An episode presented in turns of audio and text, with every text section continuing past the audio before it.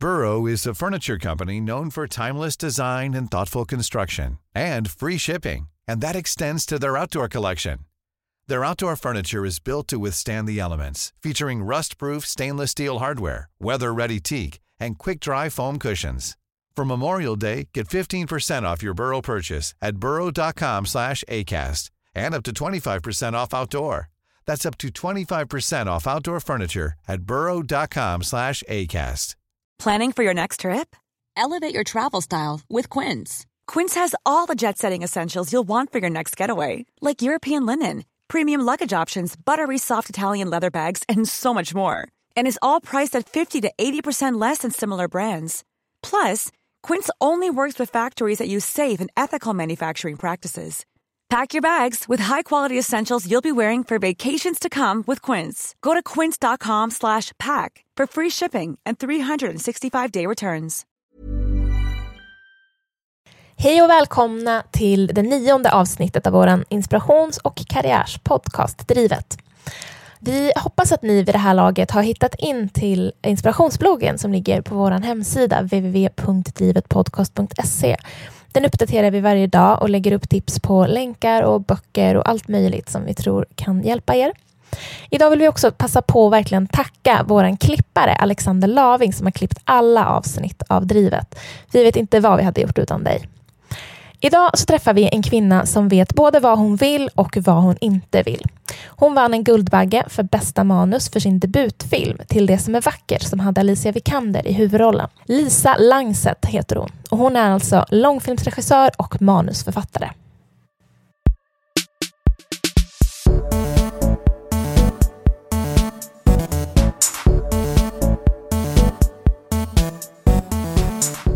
Man ska inte göra något man inte vill göra. Det är typ mitt enda. För det tycker jag vissa gör. De tänker så här, ah, jag ska göra det här så får jag göra det där sen. Och så här, ja men gud, livet är kort. Det är kanske inte alls säkert. Jag tycker oftast att folk är bäst när de gör det de, de verkligen älskar. Liksom. Mest känd är nog Lisa för din andra långfilm som heter Hotell och där ser vi även Alicia Vikander också som huvudroll. Och Lisa berättar om hur hon hittade Alicia och det var ju efter andra Avenyn och Lisa provfilmade Alicia upp till 20-30 gånger innan hon bestämdes för att Alicia skulle bli huvudrollen då för Till det som är vackert.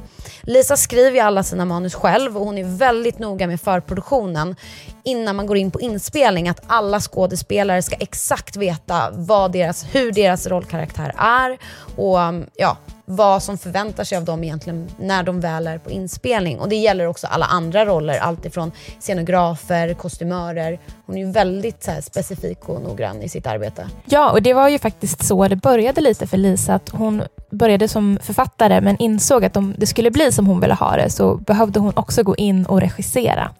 Men här kommer Lisas berättelse vi kan väl börja egentligen, mm. alltså från början, hur, hur kom du in på manusförfattare och regissör? Jag började ju med, liksom, jag tror att skrivandet har alltid varit så grunden för mig. Alltså jag har skrivit väldigt mycket sen, ända sedan jag var barn. Att jag kunde liksom sitta hemma och skriva mina egna liksom, berättelser och gå in i olika världar och sådär. Så det har varit en väldigt stark eh, tillflyktsort kan man väl säga. Eller liksom att den här egna inre världen var så otroligt viktig och att jag kände en väldigt stor trygghet där. Så det, skriv, och det upplevde jag mycket med skrivandet. Och sen så hade jag absolut så några år när jag inte visste vad jag skulle göra. Reste mycket och testade olika grejer. Och, men jag hade hela tiden skrivandet där. Men jag hade liksom ingen idé om att man kunde bli författare. Jag hade liksom inte den tanken på något sätt. Utan jag skrev bara för att jag tyckte om att skriva. Och sen så av lite olika anledningar så trillade jag in på lite så här eh, jag pluggade på universitetet, jag pluggade idéhistoria och var intresserad av filosofi och sådär. Men samtidigt så hade jag någon slags idé om att jag skulle vilja på, på något sätt uttrycka mig konstnärligt. Men jag hade liksom ingen idé vad det, vad det skulle vara. Då ham, trillade jag över lite så här, eh, skådisidéer. Eh, var någon som sa till mig, så här, men testa det här. Så, så då gick jag faktiskt på Kulturama skådespelarutbildning. Och det tyckte jag inte alls om. Det var helt fruktansvärt. Det var vidrigt tyckte jag. Att liksom stå på en scen och bli bedömd. Att det var andra som tittade på mig utifrån. Och, jag, och då jag tror jag också insåg liksom hur stark eh, jag hade sån otroligt stark uppfattning själv om hur saker skulle vara. Så jag hamnade ju liksom automatiskt i konflikt med, med liksom regissör och manusförfattare. Så här, men du ska stå där och säga. Och jag, jag kände liksom, vi gjorde någon föreställning. Jag stod där och jag bara visste att jag var så jävla dålig och föreställningen var så dålig och texten var så dålig. Allt var bara så jävla dåligt. Och jag kommer gick, varenda gång så gick jag efteråt så här, till den här regissören. Bara, kan vi inte göra om? Kan vi inte? Snälla liksom. Och han bara, nej men det är jättebra. Du är jättebra. Jag visste bara att, att det inte var så. Och det var en otroligt obehaglig upplevelse men väldigt, väldigt um, väldigt bra erfarenhet som regissör att ha med sig eftersom jag eh, har eh, en stark förståelse för skådespelare som jag jobbar med som känner att det är fel, att det inte känns rätt och att, att, eh, att eh, då måste man liksom bromsa på något sätt för det går inte att arbeta i den energin. Men det, så då skippade jag det där med skådespeleri och sen så fortsatte jag att skriva och så gick jag på Biskops Arne och sen så kom jag in på DI sökte jag manusutbildningen där men jag hade en idé, eh, också när jag började på DI så tänkte jag liksom att det finns ju så många, fanns ju så många olika utbildningar där och sådär att jag ville, jag ville testa liksom, mycket olika. Jag tyckte det var så kul att det fanns, att det fanns både så radio, tv och manus och regi i samma hus och så. Och sen hade jag då kanske inte läst den där liksom antagningsblanketten ordentligt för det, stod, det var väldigt liksom knutet till de, eh, de, tog in väldigt få och de här få de tog in skulle liksom yrkesinriktas väldigt tydligt. Så man skulle liksom vara manusförfattare verkligen sådär. Så jag gick där de där åren, var tre och ett halvt år. Jag tror att i efterhand var det säkert bra men jag tyckte inte alls om den tiden. Jag tyckte det var en ganska svår tid. Jag tyckte jag hade svårt att hitta min roll där. Och, så, och, då, och då ville de också att man inte skulle regissera själv till exempel för att man skulle jobba med andra regissörer som utbildades till regi. Om jag började regissera mina egna manus då liksom sabbade jag hela deras liksom utbildningsplan på något sätt. Så det blev trubbel. Och sen så slutade det ju med då typ att ingen ville jobba med mig för att jag bara ville bestämma hur allting skulle vara själv hela tiden. Vilket jag verkligen kan förstå så efterhand, men då var det inte så roligt. Och sen så, och så regisserade jag till slut liksom min egen. När det kom slutproduktion då var det sådär att alla hade produktioner på olika teatrar och sådär. Så jag hade ingen. Och, men gjorde, regisserade då en, skrev ett manus själv som jag regisserade i ett um, i ett konferensrum på skolan. Eh, och den uppsättningen har betytt jättemycket för mig.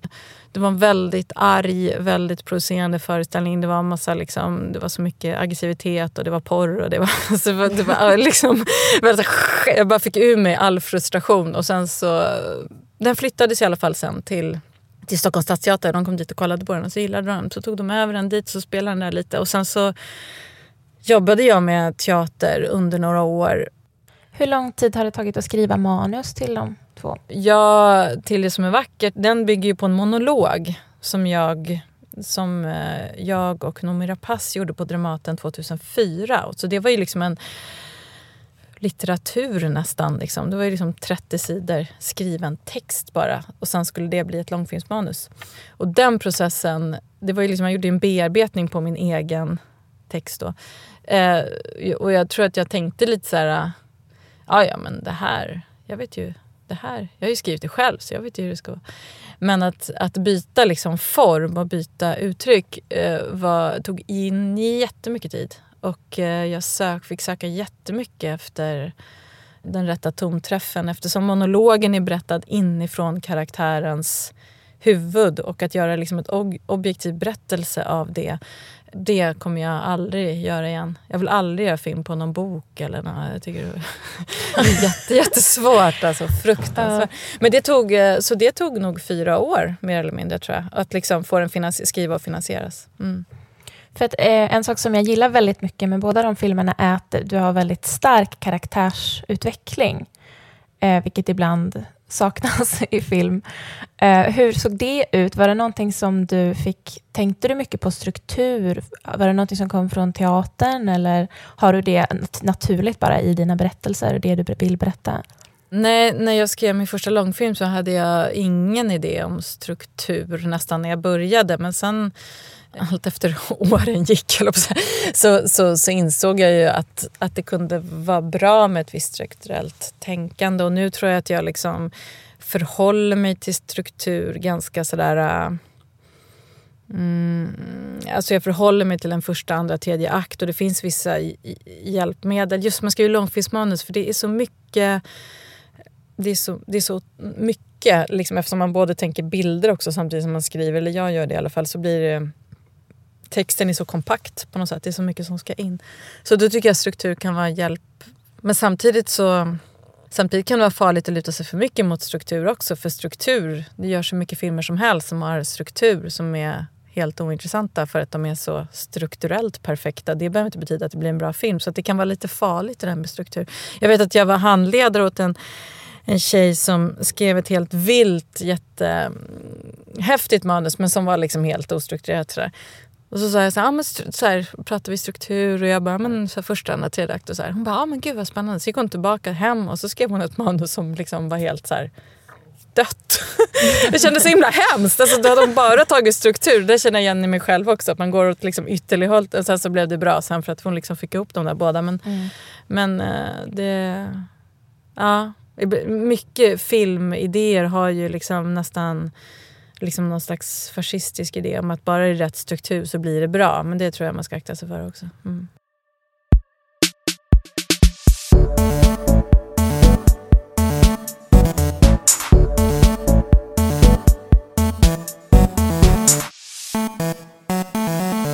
Hur många manus har du skrivit? Jag menar, de här två idéerna har du ju förverkligat nu och gjort film av. Och sen sitter du med en tredje, har jag läst om hur mycket manus har du skrivit emellan och idéer? Är det så att du sitter hela tiden och påbörjar saker eller blir det verkligen så här, äh, den här idén ska jag köra på? Hur, hur ser den processen ut för dig? Ja, men jag har väl eh, ofta så lite utkast eller man kan tänka sig idéer och så. Men sen så tycker jag så kan man jobba med dem en, en period men så efter ett tag så känns det nästan som att de inte kommer vidare. Eller liksom att, och, då, och då tror jag att det är bra att släppa dem ganska fort. Liksom, så att man inte sitter och harvar med något för länge och sen så har det gått mycket tid. Där, och det är så här, hur, men sen kommer det ju alltid faser i, i alla projekt tror jag då man känner så här, oh, shit var ska jag gå nu? Eller liksom att, och det kan det även göra även när det är väldigt nära att bli klart. Liksom. Sen så får man ju också hålla sig lite kall för när man har jobbat med någonting väldigt länge så kan man ju också nästan bli trött på sin egen text och så liksom tappar man liksom ob det objektiva. Men då, då, jag tycker att det är bra att ha bra människor runt sig som, som ändå, det har jag nu, som liksom läser och har eh, som man kan bolla med och liksom spegla texten i på något sätt. Sådär. Vilka brukar du bolla texterna med? Nej, men nu jobbar jag med ett produktionsbolag som heter Bereal. Som, då jobbar jag med eh, de fyra producenter som jobbar på långfilmsavdelningen som också var producenter på hotell som ska göra min nästa film. Så de läser. Det är eh, Frida Bargo, Patrik Andersson, Fredrik Heinisch och Mattias Nordborg. Mm, de, de, är väldigt bra på att läsa manus och då blir de liksom ett bollplank. Och sen så går man ju in i en finansieringsprocess och då möter man ju finansiärer och så. Då får man ju... Hur stor del har du i finansieringen som, som regissör?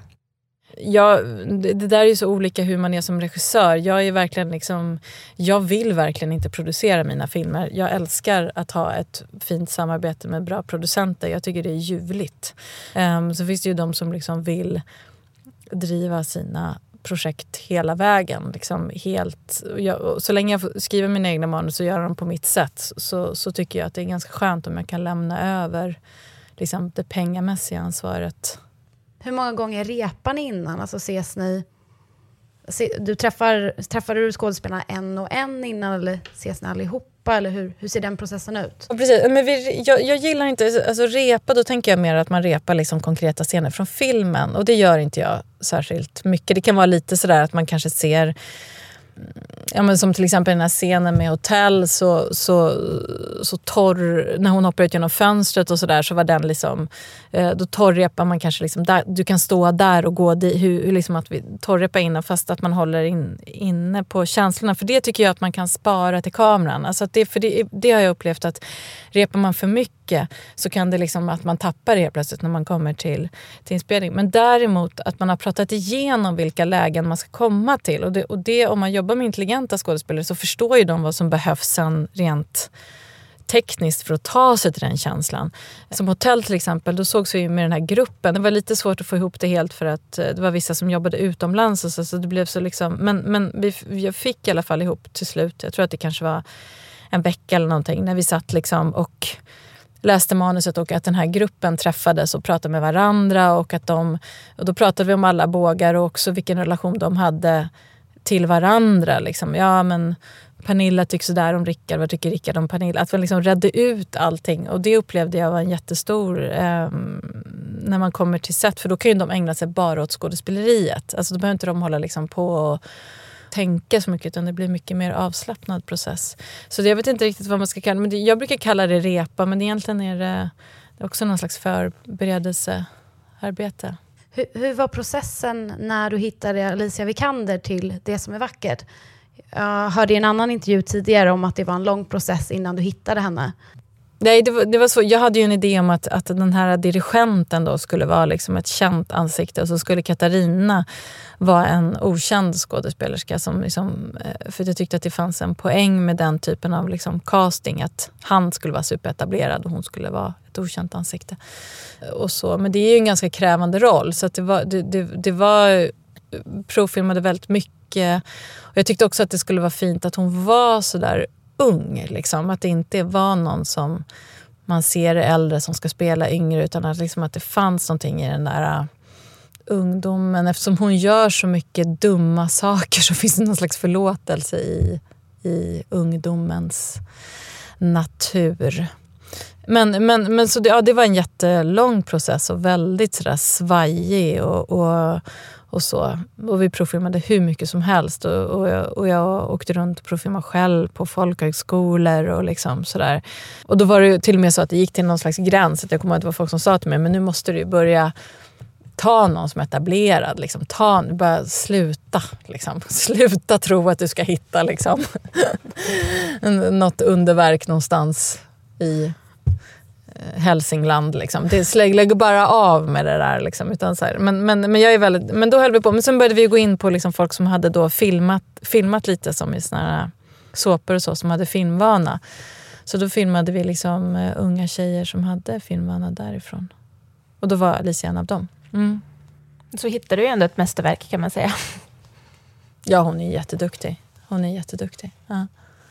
Men henne provfilmade vi också jätte, jätte, jätte mycket och jobbade mycket med, med olika varianter av han som skulle spela den här dirigenten och provfilma och provfilma och provfilma. Men då, och då, det tror jag också var väldigt att vi liksom lärde känna varandra under den processen. Att vi kom. Eh, och att hon blev så mycket bättre hela tiden. hela tiden. Hon var så otroligt modig. Hon gjorde liksom allt fullt ut hela tiden. Varenda liksom provfilmning så var det bara så här all in, det finns ingen, och det älskar jag. Eh, Hur jobbar du med skådespelarna på, på plats? Alltså, vi pratade lite om det innan. Mm. Men... Um, ja, men det, ja, eftersom jag skrivit manus så, så, så, är, så, så, brukar jag tänka att alla de här karaktärerna är liksom bitar av mig. Jag dömer ingen. Liksom. Och även eh, Samuel Fröler då, som spelar Adam i... Alltså liksom, han, eh, att vi var väldigt noga med att vi ska inte döma den här uh, mannen. Liksom. Vi ska inte döma honom, vi ska förstå honom liksom, inifrån. Och han gjorde ju också ett fantastiskt jobb. Han lärde sig dirigera själv i en lada. I Skåne stod han en hel sommar. Och lärde sig liksom dirigera och fick hjälp av den här uh, alltså Göteborgs symfoniker. Det skulle vara på riktigt. Och, liksom så här, och det tycker tycker jag är fantastiskt. Eh, skådespelare som liksom eh, vågar liksom försvara sina karaktärer. Jag tror att det hade blivit väldigt... Om... Sen så är det ju upp, upp, upp till oss att döma utifrån liksom huruvida han är ett svin eller inte. Och det är klart att han är ett svin. Liksom. Alltså, det är inget snack om det. Men däremot skådespelarmässigt så kan inte han han kan ju inte tänka det samtidigt som han spelar det för då hade han blivit dålig. Då hade inte han varit sann eftersom karaktären Adam tycker ju att han är en härlig kille. Liksom. Så att han måste ju liksom på något sätt gå in i den psykologin och det tror, det tror jag är viktigt för alla liksom, skådespelare. Det tycker jag också är något som kännetecknar bra skådespelare. Att de inte dömer sina karaktärer utifrån. Utan, eller man kan göra det när man läser manus så kan man säga så och så men liksom när man gestaltar det så måste man gå inifrån. Eh, och det är också mitt jobb som regissör att liksom få att vara så tillåtande. Att liksom att, man, att man liksom i stunden av i gestaltningen liksom kan klä i sig roller och egenskaper som man själv inte står för privat. Att verkligen hålla isär det där ordentligt mellan liksom, eh, vem det är man gestaltar och vem man är. Det tror jag är viktigt. Men det kan jag också tänka mig har mycket att göra med hur du skriver. För jag läser ju jättemycket manus och ett av de vanligaste problemen är verkligen att man märker att författaren dömer sina egna karaktärer. Ja. Det finns några karaktärer som inte har det där djupet ja. alls. Alltså de själva är står för liksom de mm. goda och sen är det liksom resten mm. av världen som är de andra karaktärerna. Mm. mm. Så det, nu har jag inte läst något av dina manus tyvärr, men jag kan mm. tänka mig att det finns, eftersom att du har den tanken redan när du skriver, att det också blir lättare för en skådis att gå in och liksom känna att det är en människa, det är inte en liksom, antagonist. Ja men vad, ja, men vad roligt. Ja, men det där är verkligen... Eh, det där är, ja, det är nog själv, någonting som jag själv också uppskattar väldigt mycket i både film och litteratur överhuvudtaget. Alltså att det liksom, man vill ju... Eh, ett moraliserande på något sätt det, eh, i, i själva liksom berättartekniken kan lätt göra precis det där. Att det liksom blir platt, att det blir illustrativt, att det blir... Så att, att kunna vara fri i liksom alla de där fula och låga och dåliga känslorna liksom inom fiktionen. Det är ju också någonting som jag tycker är väldigt njutningsfullt. Att liksom i fiktionen så kan vi göra saker som vi i verkligheten fördömer. Liksom, att det finns en sån... Eh, men, det, men det är väldigt, eh, ja precis som du säger, att kunna skriva de där liksom, olika nyanserna Eh, det kan man ju känna själv också om det är någonting man är liksom för rädd för eller backar för i något ämne. Då blir det sådär platt. Liksom.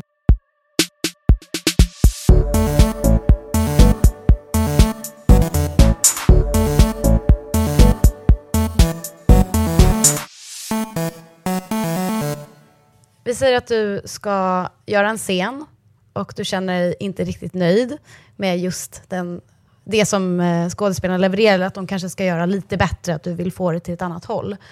Hur gör du det på ett bra sätt för att inte liksom sänka deras självförtroende? Förstår jag? Att ändå så höja det så att det hela tiden blir bättre och bättre. Eh, det, det, bäst, det första är ju att verkligen välja vilka man jobbar med. Så att man vet att den här personen kan. Liksom. Alltså att att jag vet vad som är dens bästa läge och sen så får man försöka ta sig dit. Och då tycker, men jag provfilmar ju alla roller väldigt noga innan så att jag liksom känner att vi, att vi kan jobba ihop också. Mm, alltså jag är en ganska ärlig regissör tror jag. Alltså jag har inte så mycket om så här, äh, Jag vet inte, ibland så tycker jag att eller kanske mest inom teatern ibland så känner jag att jag träffar teaterregissörer som liksom har så idéer om hur de ska liksom manipulera fram någonting i någon skådis och det är någon övning och sen satte jag henne eller honom i det här tillståndet och då överträffade hon sig själv. Och så här, jag har liksom inga såna, inga såna liksom håller inte på med det överhuvudtaget. jag är ganska liksom, jag tror att jag är ganska Nej, men jag vill att vi ska göra det här och så försöker jag förklara det ganska tidigt och så får den personen för det första säga om den vill göra det här och tycker att det låter som en bra idé. Om den inte tycker det så, så, så ska ju den inte jobba med det här. Det kan vara bra att till exempel ha klargjort från början. Liksom att jag brukar ofta ta upp fram det svåraste med karaktären. Jag vet till exempel eh, när vi skulle kasta Pernilla i hotell som är den här äldre kvinnan. Så innan vi hittade fantastiska Anna Bjerke, eller hittade eller liksom kom, kom på att vi hade glömt, glömt henne, provfilma henne helt enkelt. Utan liksom letade. Men Då var det ju ganska många som, som, eh, som tyckte att det var jobbigt. It's that time of the year. Your vacation is coming up. You can already hear the beach waves, feel the warm breeze, relax and think about work. You really, really want it all to work out while you're away. Monday.com gives you and the team that peace of mind. When all work is on one platform and everyone's in sync, things just flow wherever you are. Tap the banner to go to Monday.com. Hiring for your small business? If you're not looking for professionals on LinkedIn, you're looking in the wrong place. That's like looking for your car keys in a fish tank. LinkedIn helps you hire professionals you can't find anywhere else, even those who aren't actively searching for a new job but might be open to the perfect role. In a given month, over 70% of LinkedIn users don't even visit other leading job sites. So start looking in the right place. With LinkedIn, you can hire professionals like a professional. Post your free job on linkedin.com/people slash people today. Wow. Nice. What you're hearing are the sounds of people everywhere putting on Bombas socks, underwear, and t-shirts made from absurdly soft materials that feel like plush clouds. Yeah, that plush. And the best part? For every item you purchase, Bombas donates another to someone facing homelessness. Bombas. Big comfort for everyone. Go to bombas.com slash ACAST and use code ACAST for 20% off your first purchase. That's bombas.com slash ACAST. Code ACAST. Jobbigt att gestalta henne. Jag tyckte att det var jobbigt kanske och liksom klä av, hur mycket kropp ska... Att det, att det blev jobbigt. Och då är det väl bättre då tycker jag att... Då brukar jag säga så här, men så här vill jag att det ska vara. Om, om, om du känner att det är obehagligt, då ska inte du göra det. Istället för att liksom hamna på en inspelningssituation och man ska tvinga någon stackare att liksom klä av sig fast den inte vill det och den tror att den ska slippa göra det. Så jag, jag, jag försöker vara ganska ärlig sådär äh, med jag har liksom ingen eh, bak, baktanke. Eller jag har ingen plan B. Jag, jag, jag, jag kör bara på plan A. ja. Hur mycket är du med i klippningen? Brukar du sitta med hela tiden och klippa eller har du en klippare också som du släpper iväg? Ja, jag, jag, tycker, jag tycker att det är fantastiskt eh, spännande med klippning. Alltså det är ett sånt otroligt intressant jobb. Eh, jag tänker ibland att om jag inte var regissör skulle jag vilja vara klippare. Men, men jag, jag, sitter inte, liksom, sitter inte och klipper om mina egna filmer på nätterna och skickar till klipparen. Alltså sådär. Men jag är med väldigt, väldigt mycket. Jag sitter med nästan hela klipptiden men jag låter ändå liksom klipparen klippa. Så jag är väl någon slags mellanläge där. Jag sitter och hänger mycket över axeln och så kommenterar. Så jag är lite jobbig så kanske. Men... Hur ser tidsramen ut um, att klippa en lång film? Jag tänker på hotell och till det som är vackert. Det är några, ja, några månader brukar det väl vara i alla fall. Att man klipper liksom, jag tycker att det är ganska skönt att klippa en någon slags grovklippning först och sen så får man och sen går man igenom liksom allt eftersom. Eh, jag vet att det finns regissörer som, eh, eller klippare som föredrar att jobba helt, alltså ganska mycket själva. Att, att de att de får materialet och sen materialet och så låser de sig in sig i en månad och så återkommer de med en film. Så, så skulle jag aldrig kunna jobba, aldrig. Så det där är ju olika. Också en sån bra, bra grej att ha, ha pratat om innan. Så att det inte är såna konflikter som kommer upp allt eftersom. Men två, några, två tre månader kanske. Mm. Testvisa filmerna när du har liksom gjort en första version? Eller? Eh, ja, testa lite sådär och se om det är något som som folk inte förstår, kanske framför allt. Att man har lite...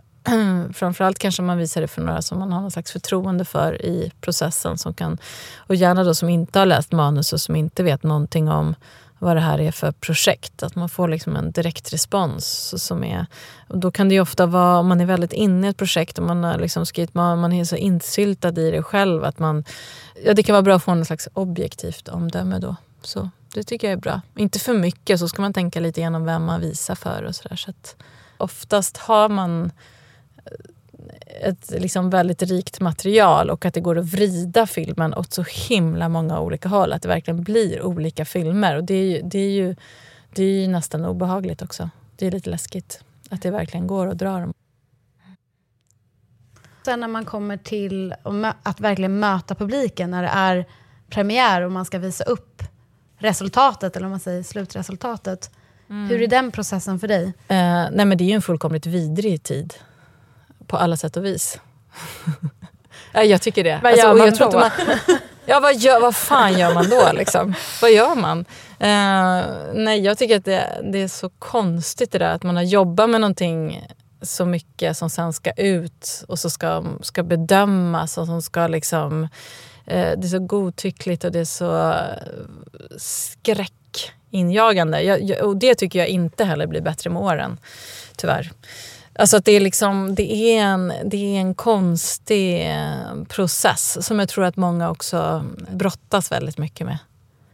Alltså som håller på att, att, att våga det där igen och igen och igen och liksom lägga ner sin själ, liksom varenda droppe av sin själ under tre år och sen så ska det upp och så ska det liksom få en etta, tvåa, tre eller fyra eller femma. I, eh, liksom, det, är så, det är så sjukt. Alltså, det är så jävla liksom, det är en sån, egentligen en sån liksom, eh, ja, det är så mycket som, som är liksom bortom ens kontroll men som ändå liksom påverkar väldigt mycket. Ja men om man skulle komma att få göra filmer i framtiden. Alltså det finns ju massa sådana saker liksom.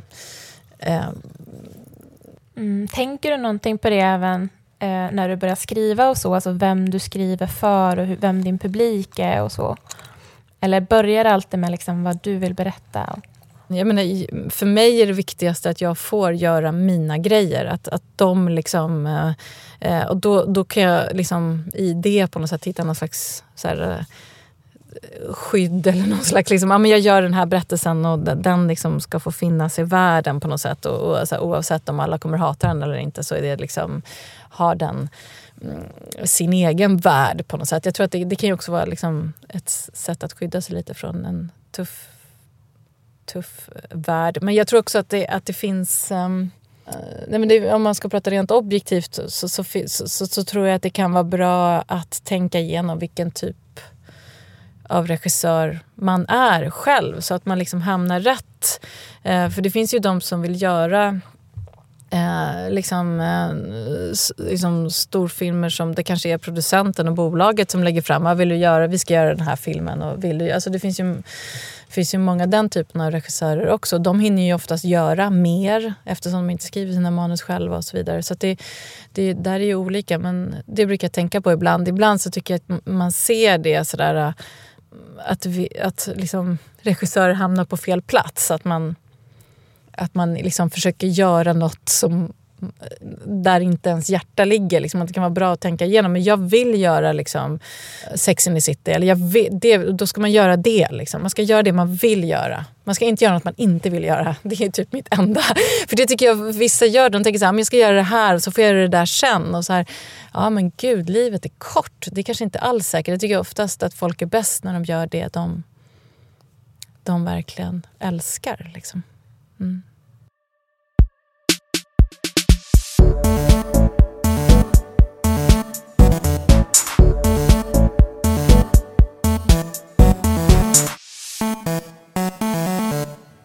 Vad håller du på, håller du på och skriver nu? Eller? Ja precis, nu håller jag på att skriva. Jag, vi precis, vi ska, eh, ska spela in nästa om ett år. Så att, och det kanske låter långt men, men det är inte så långt eh, egentligen. Utan det, det, så nu är manuset liksom sådär, eh, jag håller på att justera det och, och, och liksom jobba med det och sen så nu så i höst kommer vi börja med liksom finansiering. Och, Ja, det måste kännas väldigt tomt efter att ha jobbat så intensivt i klippningen och så ut med filmen och lämnat Ja, inspelningen. jag tror att man alltid blir liksom svajig, att det är en svajig period. Jag tycker ofta att man, när man, också när man träffar andra regissörer, så man kan se blicken så här jagade. Så här.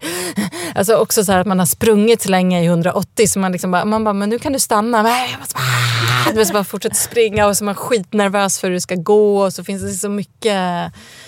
Ja, det där är nog något man kan träna upp. Men kanske. brukar du påbörja nästa projekt då, lite innan det andra har... Ja, precis.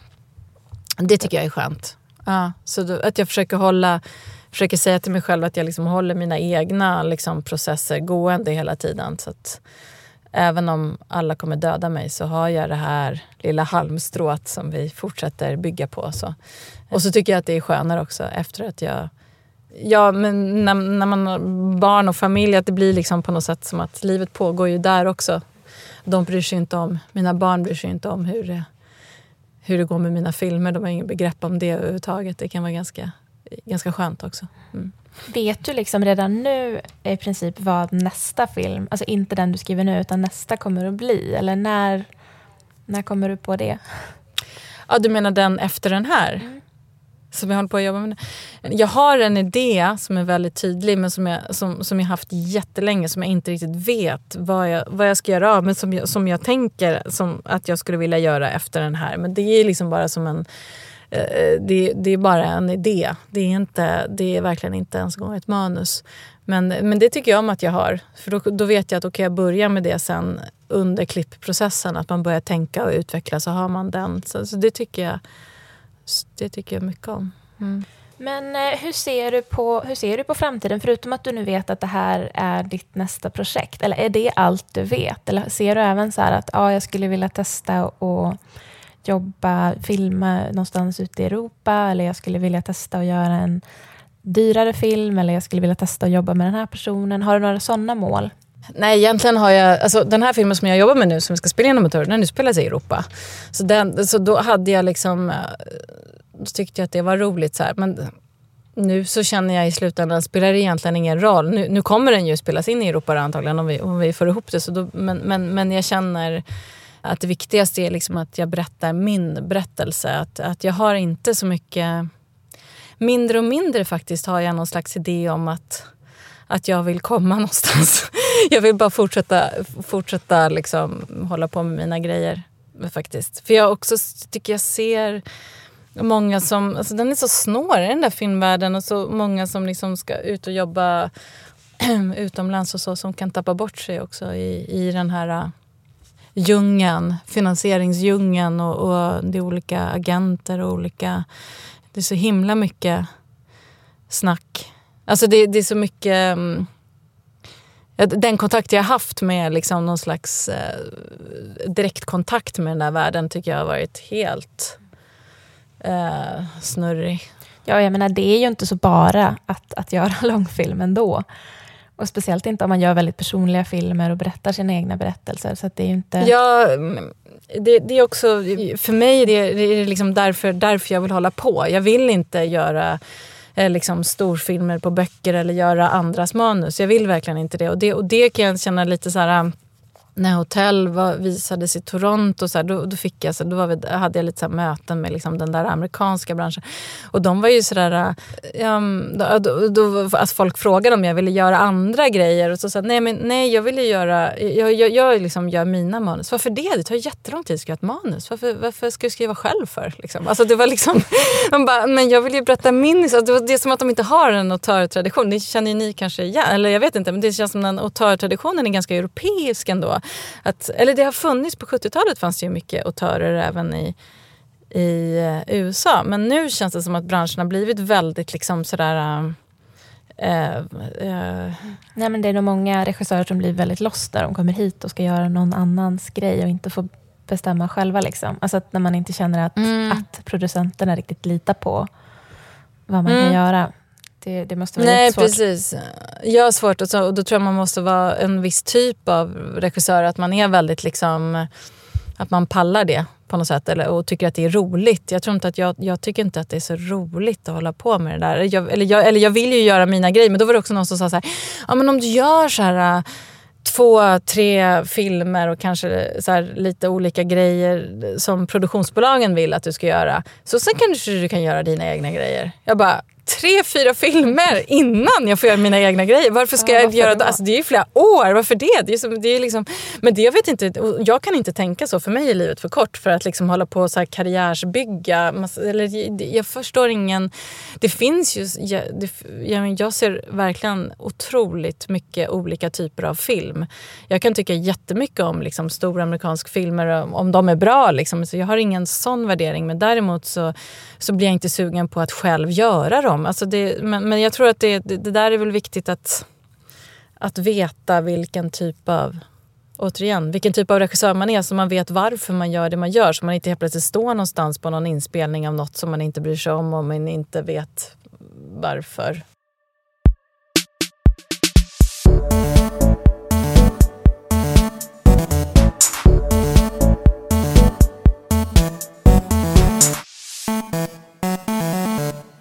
Har du haft någon förebild eller mentor genom din karriär, om man ska säga, sen du började? Mm.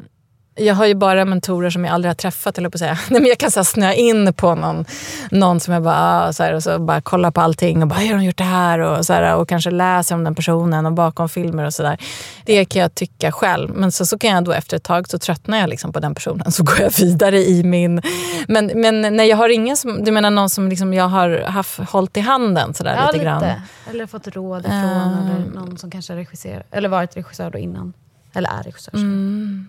Mm. nej, det har jag faktiskt inte. Inte som jag kommer på sådär. Men man träffar ju människor på vägen som har hjälpt en i olika situationer, absolut. Men det har mycket varit människor som jag jobbar tillsammans med. Och som, eh, men ingen så ren mentor kan jag inte riktigt... Um, men det som jag Mm, det som jag tycker... När, när, jag, jag, jag, jag, tycker att det är väl... Jag kan verkligen så rekommendera de här, liksom, om man kollar på så bakom filmer och liksom läsa intervjuer med om man hittar bra intervjuer, för vissa intervjuer är så glassiga, liksom, men om man hittar liksom någon slags ärlighet om arbetet och sådär. Men det som är intressant och det är liksom även, som jag tänkt mycket på, att även mina favoritregissörer, man ska säga, de är, jobbar ju så extremt olika allihopa. Alltså de är helt olika som personer. Eh, och det är intressant att det inte finns, jag tror mer och mer på faktiskt att det inte finns något jag tror att det är bra att vara välförberedd. Det tror jag. Det tror jag gäller alla. Men, men på olika sätt. Liksom. Alltså jag, tror, jag, tror att, eh, jag, jag, tror att regiyrket präglas mycket av vem man är som person. Att det liksom inte går nästan... Det går liksom inte att hitta på vem man skulle vilja vara och försöka spela den personen. Eller vad man ska säga. Att det, det, de som är bra liksom har på något sätt hittat ett arbetsmetod som funkar med deras personlighet. Och det, det, tycker, jag är, det tycker jag är jättespännande. Att det, att det går att jobba på så olika sätt. Jag tänker också när man träffar folk som man respekterar väldigt mycket. Jag tänker när man träffar fotografer till exempel som har gjort jättemycket och som, som jag och jobbat internationellt och som jag respekterar jättemycket. Så jag tycker det som liknar deras eh, prat är ju Nej, men liksom att man fortfarande inte vet hur man gör film. Alltså att man är, att man är vidöppen. Att det liksom, det kom, det finns, man kan göra på så många olika sätt. Det finns så många olika sätt att göra på. Och det tycker jag också, ju mer man jobbar, att det är, så här, det, det är ju fantastiskt med filmmediet. Att det går att liksom Ja, det går verkligen att jobba på så många olika sätt. Och det är nästan de här som, som är så här, så här ska det vara, man ska göra så här och så här och så här. De, det är oftast, tycker jag, folk som inte är så bra. som är väldigt så här, äh, bossiga eller liksom besserwissers, eller vad man ska säga, tycker jag. lite grann. Nej, nej, men en ödmjukhet som infinner sig med att man har gjort väldigt mycket och har en kunskap kring Ingen vet riktigt hur man gör en bra film. Om, om alla visste det, då skulle vi bara göra bra film. Men det är ju faktiskt inte så. Det är, till och med de bästa har gjort saker som inte är bra liksom, och lagt ner sin själ i något som inte funkar. Så det finns ju liksom någon slags... Det är, det är skitsvårt att göra bra film. Det är fan assvårt. Det, det tycker jag är spännande. Vad har du för favoritregissörer eller regissörer som du gillar? Ja, gud. Nej, men det där går lite i perioder. Jag tycker att... Um, jag tycker Jane Campion är fantastisk. Alltså nu så har jag kollat ganska mycket på Apocalypse Now av Coppola, den gamla 70-talsrullen. Men det, den är intressant också rent filmtekniskt. Alltså vad de gjorde på 70-talet. Man kan titta så här, att de inte hade den teknik som vi har. Att de kan ta upp ljud på ett sätt som vi oftast tycker att vi inte kan ta upp ljud. Fast de lyckades ta upp det på den tiden med den tekniken. Och liksom, det finns liksom olika... Så det där är väl lite också beroende på vilken typ av film man själv gör. Så här, hur man ska jobba tekniskt och så. Men, eh, men eh, Ja, ja, och sen så tycker jag faktiskt en, en, en kvinnlig regissör som jag upptäckt väldigt sent, det är ju, det är ju Maj Zetterling som är den här svenska bortglömda regissören som var samtida med Bergman som är, som är helt fantastisk. Som jag, som, det gick en dokumentär om henne nyligen också. Men det, det, för mig så har det bara varit de senaste åren som jag upptäckt. Hon är ju helt bortglömd. Hon jobbar också väldigt... Jag gillar regissörer som jobbar väldigt, alltså, som känns fria på något sätt i sitt skapande. Alltså som, som inte håller på med allt för mycket liksom så, här, så här gör man film, film. Eller man ska säga. Jag tycker att Lars von Trier också är väldigt bra. Eh, men Maj Zetterling har faktiskt det också, eh, som, som också Bergman hade. Att man liksom är helt fritt. Att om man ser hennes filmer så har man ingen aning om liksom vart det ska sluta. Utan man bara liksom hoppar på en resa. Sån, men det är, liksom, det är inte helt vanligt. Men jag gillar såna filmer. Är det någonting som du, så här, nu när du ändå har hållit på med film ett tag, känner att du önskar att du hade vetat från början? Eller så här, som du har lärt dig längs vägen? Som du... Ett råd? Ja, men det är liksom en, eh, en långdistanssport. Om man nu vill vara lite, prata i de termerna. Att det är liksom, man ska ju hålla länge om man ska göra långfilm. Det, Har du det någonsin haft så sådana perioder där du liksom har tvivlat på att du orkar eller tvivlat på att det kommer gå? Har, eller har du alltid vetat? Ja, att, gud, hela tiden. Hela tiden. Det är, liksom, ja, det, det är liksom en del av själva jobbet tror jag. Jag tycker att det är varannan dag som jag tycker att det, att det här blir jättebra och varannan dag som jag tänker att det här kommer aldrig gå. Vad tror du att det Faktiskt. kommer ifrån då, den drivkraften som gör att man fortsätter i alla fall? Ja, men jag älskar mitt jobb. Jag tycker att det är jätteroligt när det är roligt. Så att, eh, jag försöker fokusera på det. Och sen är det ju, ibland tänker jag så här när jag tänker att nej men fan det, det går inte. Det, liksom så här, då bara, men det är ju det jobb jag har. Alltså jag har inget annat jobb. Jag, jag, då måste jag ju byta jobb. Eller liksom, det är också ganska stor grej. Jag har liksom ingenting annat. Och, eh, så då tänker jag så lite grann. Eh, om det känns liksom eh, för... Men jag tror att det där tvivlet och den där eh, tvekan och att det alltid kommer... Eh, en sak som man kan komma ihåg, som jag faktiskt, det är så här, det kommer alltid finnas människor som tycker att det du gör är skit. Det, det, det kan man komma ihåg. För det, det tycker jag liksom... Det, det är tufft, särskilt i början det där om man liksom söker någonting och så får man avslag eller man kommer inte in på den kursen. Eller så här. Det var någon, jo, men jag var och, och pratade på någon sån skola så var det någon så här som bara, ja, men jag sökte den här, äh, om det var ett stipendium eller kurs eller var det någon så här förberedande. Liksom. Och så kom jag inte in och då tänkte jag, jag kanske inte ska bli manusförfattare. Och jag bara, herregud, du får inte. Alltså alla har fått nej, alla har fått avslag, alla har liksom fått eh, blivit trampade på, alla har haft finansieringsmöten när de har blivit kränkta. Alla har, alltså det är så jäkla mycket sånt i den här branschen. Och och det, det, det kan vara bra att komma ihåg, att det liksom inte... Att, eh, det, och det finns alltid en annan väg att gå. Alltså liksom det, det, det, det är aldrig så att det här alternativet är det sista. Liksom, utan det, men, det, men det brukar jag tänka på, att det finns alltid de... Alltså, det, det kommer alltid vara så. Att det är alltid, det är alltid de som inte gillar dig. Liksom, och det får man bara lära sig att hantera. Men- Och det, men det kan ju vara tufft ibland också. Om man känner sig liksom helt värdelös och sen så tycker någon att man är värdelös. Då är det inte roligt. Men då får man liksom försöka... Så här, tänk, man får försöka Alltså att det är en del av jobbet att palla. För jag tror att det är många människor som är väldigt, väldigt, väldigt duktiga som inte pallar det och som lägger av på grund av det. Det, det tror jag tyvärr att det finns många. Och så, det, för det, sa, det kommer också Susanne Osten sa när jag gick på DI någon gång. Sa hon, eh, så här, ja, men hon har hållit på så himla länge. Så sa hon så här, ja men den enda skillnad vet du när man har hållit på i 30 år det är liksom att ja, det finns ju de som fortsätter och så finns det ju de som lägger av. alltså det är liksom, det är också ett ganska så här krasst perspektiv att det är bara att fortsätta. Alltså fortsätta, fortsätta. Och att det, eh, återigen, att det är en del av jobbet att palla att fortsätta. Att, Eh, det är en del av konstnärskapet, så kan man se det också. Liksom.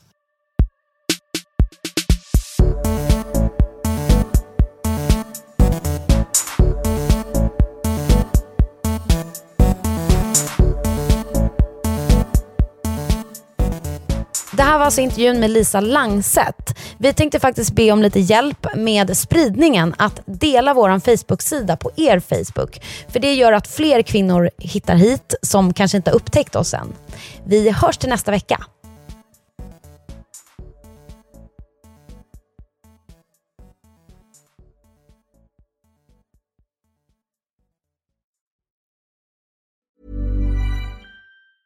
Normally, being a little extra can be a bit much, but when it comes to healthcare, it pays to be extra. And United Healthcare makes it easy with Health Protector Guard fixed indemnity insurance plans. Underwritten by Golden Rule Insurance Company, they supplement your primary plan, helping you manage out of pocket costs without the usual requirements and restrictions like deductibles and enrollment periods. So when it comes to covering your medical bills, you can feel good about being a little extra. Visit uh1.com to find the Health Protector Guard plan for you. Hey, it's Paige DeSorbo from Giggly Squad. High quality fashion without the price tag. Say hello to Quince. I'm snagging high-end essentials like cozy cashmere sweaters, sleek leather jackets, fine jewelry, and so much more. With Quince being 50 to 80% less than similar brands. And they partner with factories that prioritize safe, ethical, and responsible manufacturing. I love that. Luxury quality within reach. Go to quince.com slash style to get free shipping and 365 day returns on your next order. Quince.com slash style.